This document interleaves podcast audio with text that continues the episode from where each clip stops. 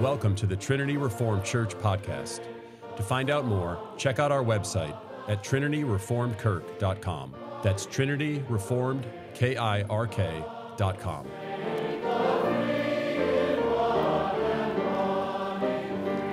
When the Sabbath was passed, Mary Magdalene, Mary the mother of James and Salome, bought spices so that they might go and anoint him. And very early on the first day of the week, when the sun had risen, they went to the tomb. And they were saying to one another, Who will roll away the stone for us from the entrance of the tomb? And looking up, they saw that the stone had been rolled back. It was very large. And entering the tomb, they saw a young man sitting on the right side, dressed in a white robe, and they were alarmed. And he said to them, Do not be alarmed. You seek Jesus of Nazareth, who was crucified. He is risen. He is not here. See the place where they laid him. But go, tell his disciples and Peter that he is going before you to Galilee. There you will see him, just as he told you. And they went out and fled from the tomb, for trembling and astonishment had seized them. And they said nothing to anyone, for they were afraid. The word of the Lord. Let's pray. Heavenly Father, in Christ the enslaved find redemption, the guilty find pardon, and the unholy find renovation. Show us Christ this morning, we pray in Jesus' name. Amen. Amen. You can be seated. So here we are in Mark chapter 16, the end of Mark's gospel, the account of the resurrection. But to fully understand the resurrection, we have to go back to the beginning of Mark's gospel. The very first verse of Mark says this the beginning of the gospel of Jesus Christ, the Son of God.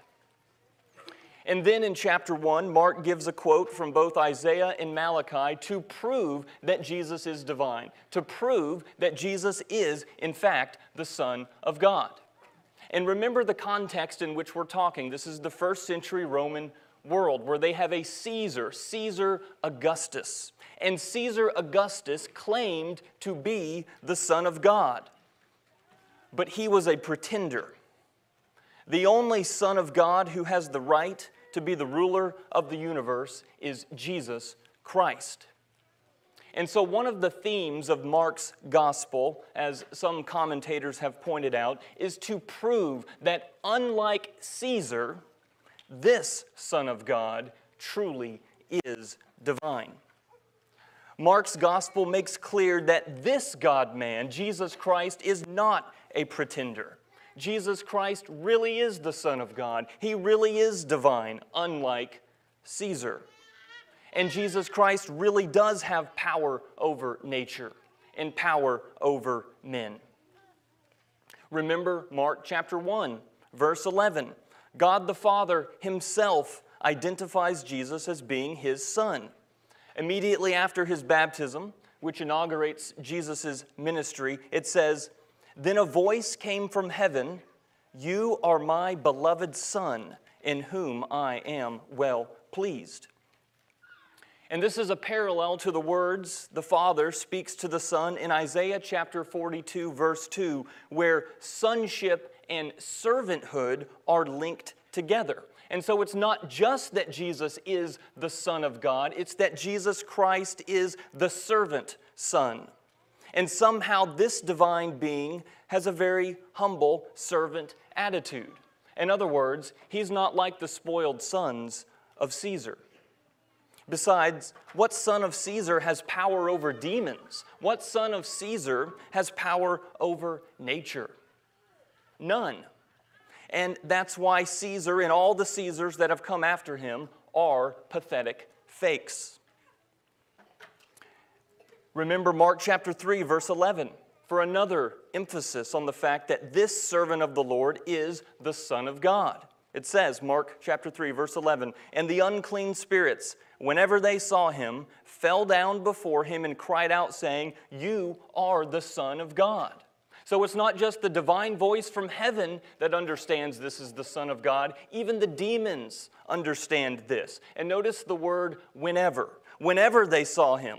So this is apparently happening frequently. Demons recognize who he is and acknowledge him to be the Son of God.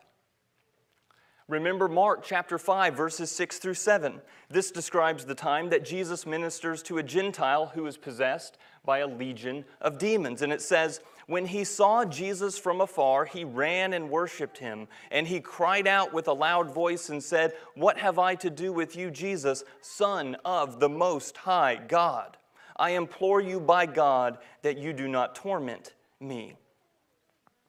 And so, not only does Jesus have power over demons, the demon is frightened by him, and the demon declares that he is God. He is the Son of the Most High God. And we have to remember that none of these declarations of divinity, none of these declarations of Jesus' divine sonship contradict the fact that he is the servant of the Lord. Since remember, in the book of Isaiah, it describes this servant as both God and man. And so Jesus is the Son of God. Remember Mark chapter 9, verse 7, the transfiguration. God Himself descends upon Jesus in a cloud, transforming Christ's appearance so that it shines brightly like the sun. And then it says, This is my beloved Son. Listen to Him. And so, once again, the Father is affirming what? The Father is affirming that Jesus is the Son of God. Remember Mark chapter 13, verse 31. Jesus tells his disciples that his words will never pass away. And then in the next verse, it tells them why. Because he is the Son of the Father. Remember Mark chapter 14, verses 61 through 62. One of the most powerful declarations that Jesus is divine is when the Sanhedrin puts him on trial. The high priest asks Jesus, Are you the Christ, the Son of the Blessed? And Jesus answers, I am. And you will see the Son of Man sitting at the right hand of the power and coming with the clouds of heaven. And then they immediately accuse Jesus of blasphemy. Why? because Jesus is claiming to be the divine Son of Man in the clouds that's mentioned in Daniel chapter 7, which everyone knew referred to Yahweh, God Himself. So Jesus is both Son of Man and Son of God. Jesus is both man and God. But while the Jews rejected him as the God man, remember the Roman soldier at the foot of the cross did not.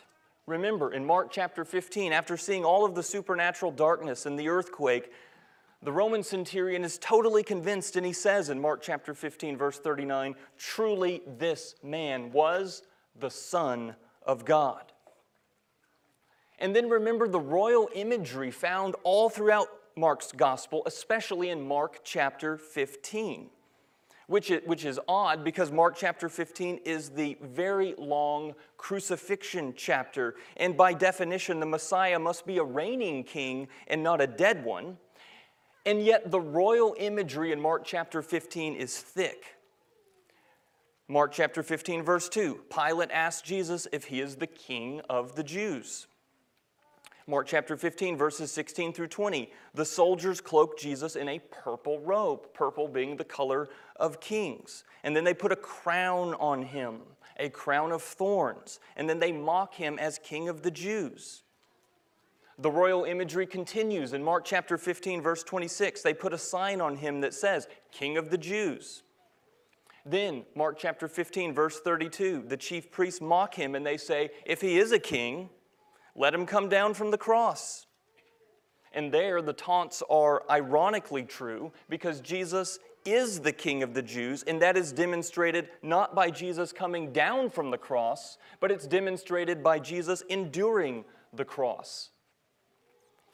Jesus crucified under the mocking signs, the mocking soldiers, and the mocking crowds None of this is renouncing his sonship. None of this is renouncing his kingship. Rather, it is redefining sonship and it is redefining kingship. Because Jesus' rule is a cosmic kingship. Caesar may run the Roman Empire, but Jesus runs the entire cosmos. And didn't Jesus say something about rendering to Caesar the things that are Caesar and to God the things that are God's? And so Jesus' authority, his regal authority, does not resemble the authority of earthly kings. Because the murdered king, in Mark chapter 15, is the resurrected king in Mark chapter 16. This king is the author of life, and through his death and resurrection, his kingdom comes. So, what's the point of this review? Well, the point is to remind you of the central message of Mark's gospel. Mark's central message is that Jesus, not Caesar, Jesus is the Son of God. Jesus is the servant and he is the Son. He's a servant who was killed, a servant who was buried, and in today's text, in Mark chapter 16, a servant who is raised from the dead. The resurrection doesn't mean Jesus abolished the fact of evil, it means he transformed it. The resurrection is when God twists the crown of thorns into a crown of glory. Because of the resurrection, there is now no end to the manifestation of creative life, which means you won't make much of your life if you don't believe in the resurrected King.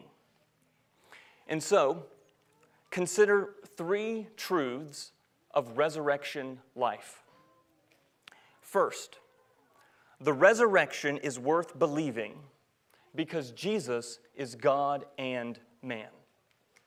The resurrection is worth believing because Jesus is God and man. So let me explain this. We see in Mark chapter 16 that when the ladies arrive at the tomb, the stone is rolled away. Rolled away by who? Well, rolled away by God. The activity of God is apparent in the movement of the stone.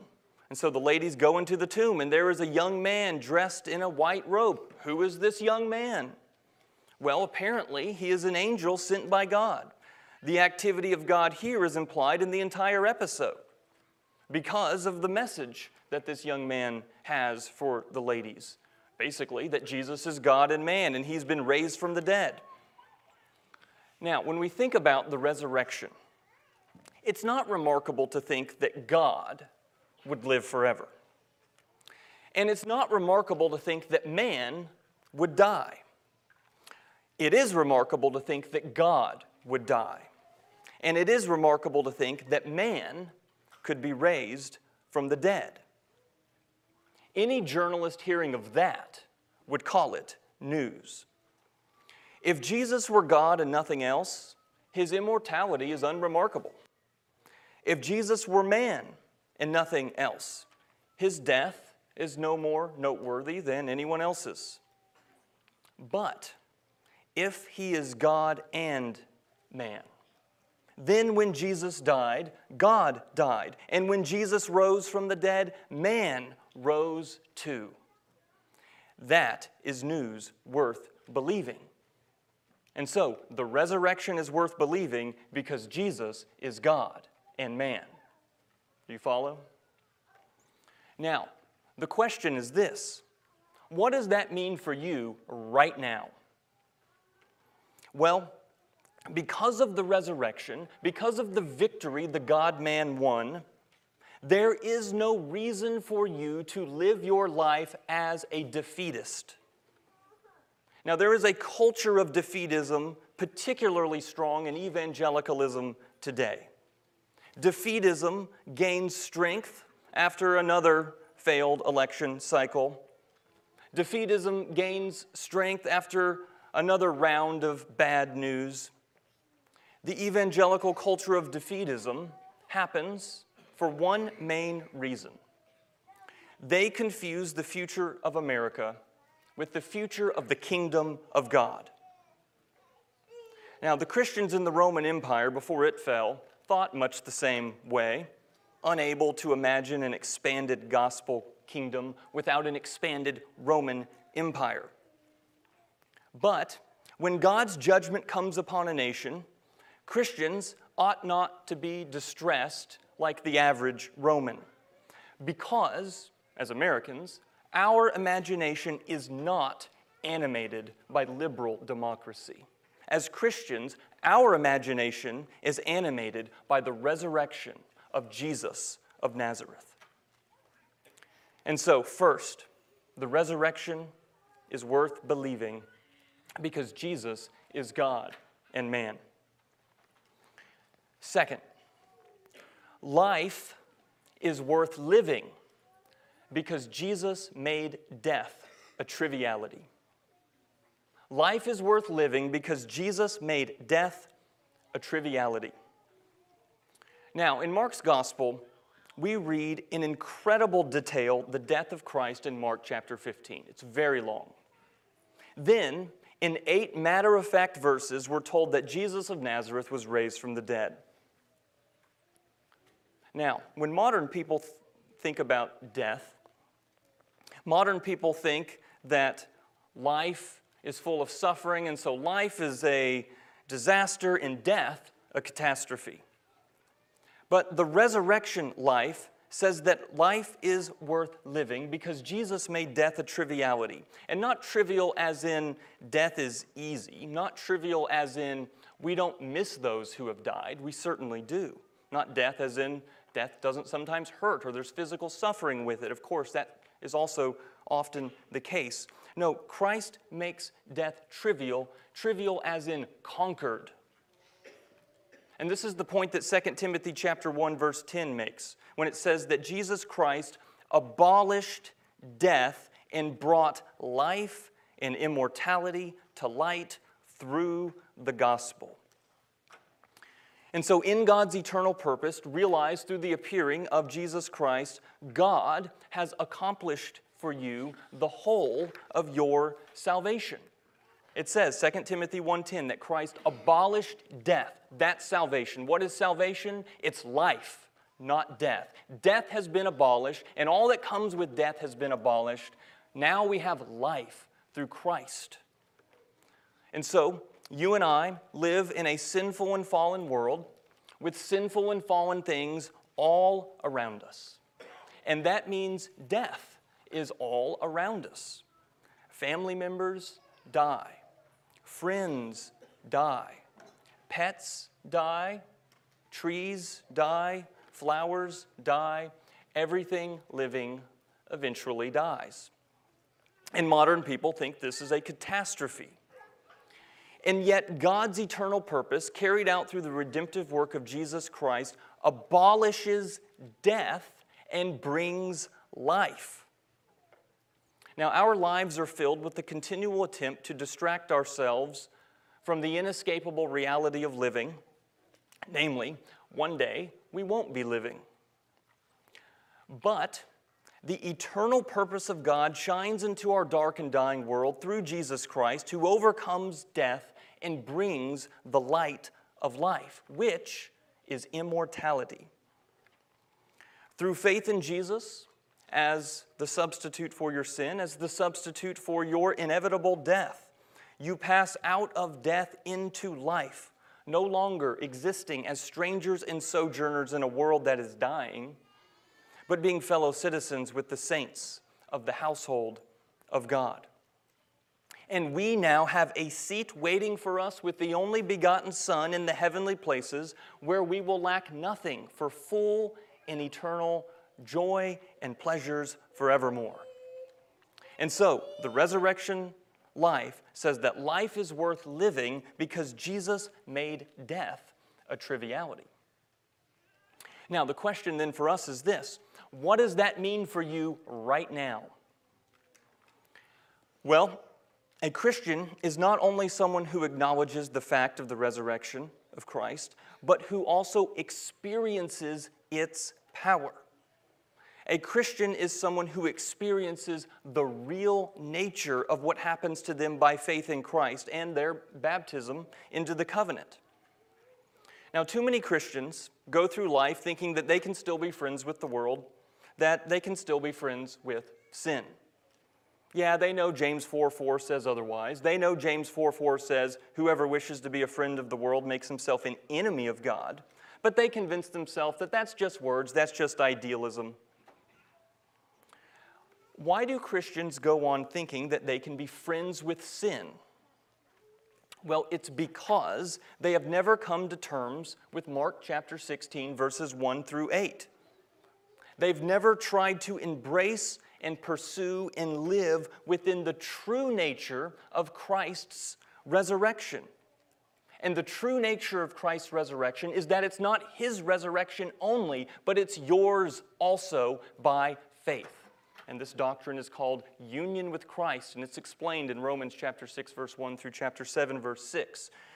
And so, we read in Romans chapter 6, verse 4 we were buried, therefore, with him by baptism into death, in order that just as Christ was raised from the dead by the glory of the Father, we too might walk in newness of life.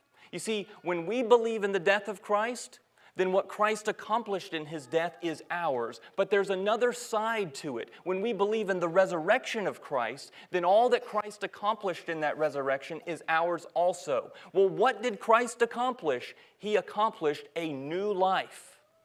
And you now, by faith in him, are to go out and walk in the newness of life. Not enslaved to the old man, but walking forward in the new man, in the new Adam, Jesus Christ. And because of your union with the resurrected Christ, that means that the true nature of what Christ accomplished with his resurrection is applied to you. This is not some abstract theological concept buried deep in a book. This is the fact of faith in the risen Lord, which means that with the Spirit's help, you can ongoingly resist sin and walk in the newness of life. Now, interestingly, that resistance of sin often starts by confessing it. It starts by confessing your sin to the Lord on your knees, preferably, asking for forgiveness and then asking for help. And when you're asking for help, what are you asking for? You're asking for the Spirit to apply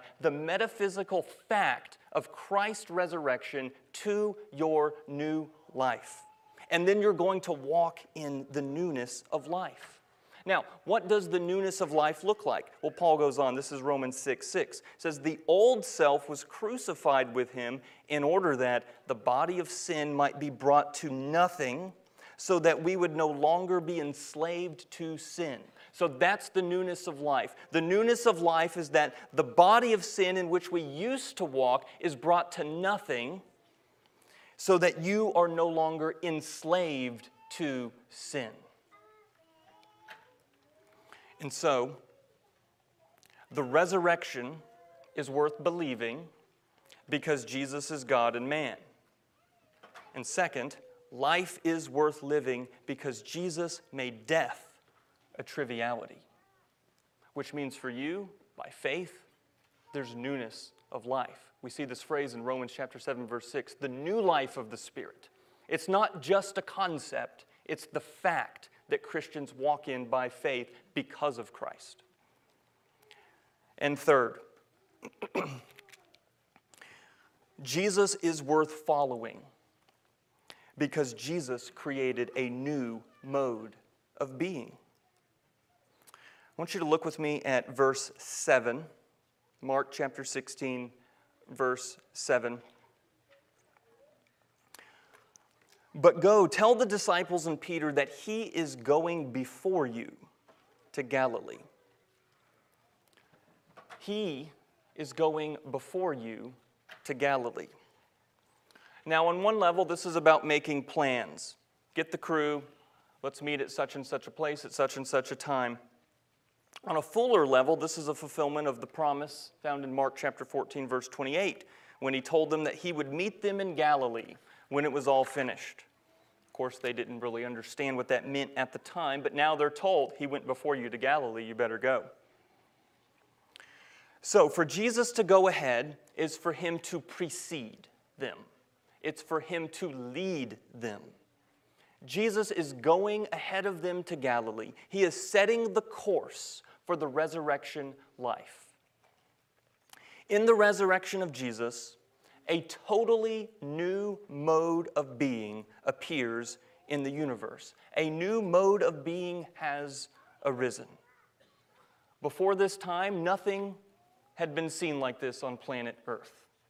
But with the resurrected body of Christ, with the living, resurrected Christ, we now see on earth a new mode of being. And he's going to Galilee. Will you go with him to Galilee? Will you follow the resurrected man where he leads? God came into the created universe, down into manhood, and experienced the death of man. And then Jesus rose up, pulling death with him.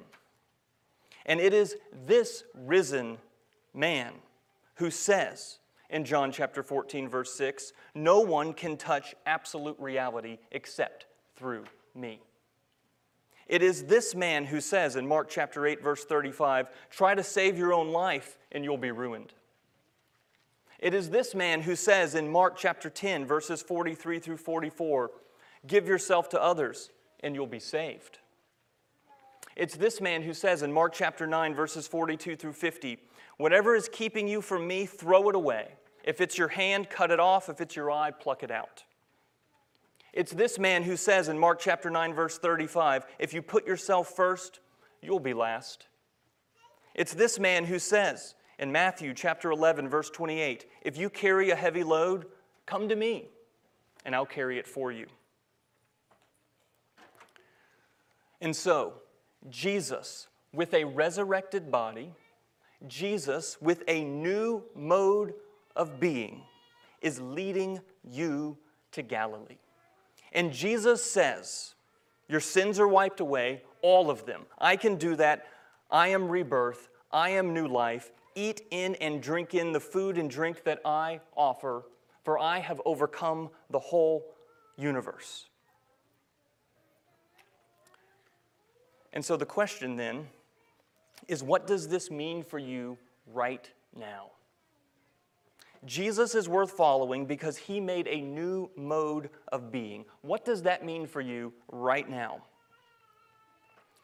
Well, in Christ's resurrection, a great volume is unrolled for your instruction, instruction. Drawing the materials of future wisdom from the past sins and infirmities that Christ overcame. The greater part of Christ's crucifixion is that Christ absorbs the miseries brought upon the world. The miseries brought upon the world by sin, the miseries brought upon the world by pride and ambition and avarice and revenge and lust and sedition and hypocrisy and ungoverned zeal and all the train of disorderly appetites that animate man. Christ's crucifixion absorbs all of that. And the greater part of Christ's resurrection buries the infinite variety of human sins so that you find through the power of the Holy Spirit that there is more joy in living in the new mode of being than in the old mode of being. You find that there's more joy living in the second Adam than there is living in the first Adam when you follow the resurrected Christ to Galilee, when you follow the resurrected Christ into the new mode of being, you will find through the power of the Holy Spirit that there is more joy in serving than being served. You will find in this life that there is more joy in forgiving than holding a grudge. When you follow the resurrected Christ into the new mode of being, you will find that there is more joy in self sacrifice than in selfishness. You will find there's more joy in fighting against sin's temptations than giving in to them. And when you follow Christ with the new mode of being, where He leads, you will find that there is more joy in worshiping Jesus the King rather than squandering your life with the frivolous and cynical things of the old man. And so the question for you then is this Will you follow the resurrected man? Let's close by praying together.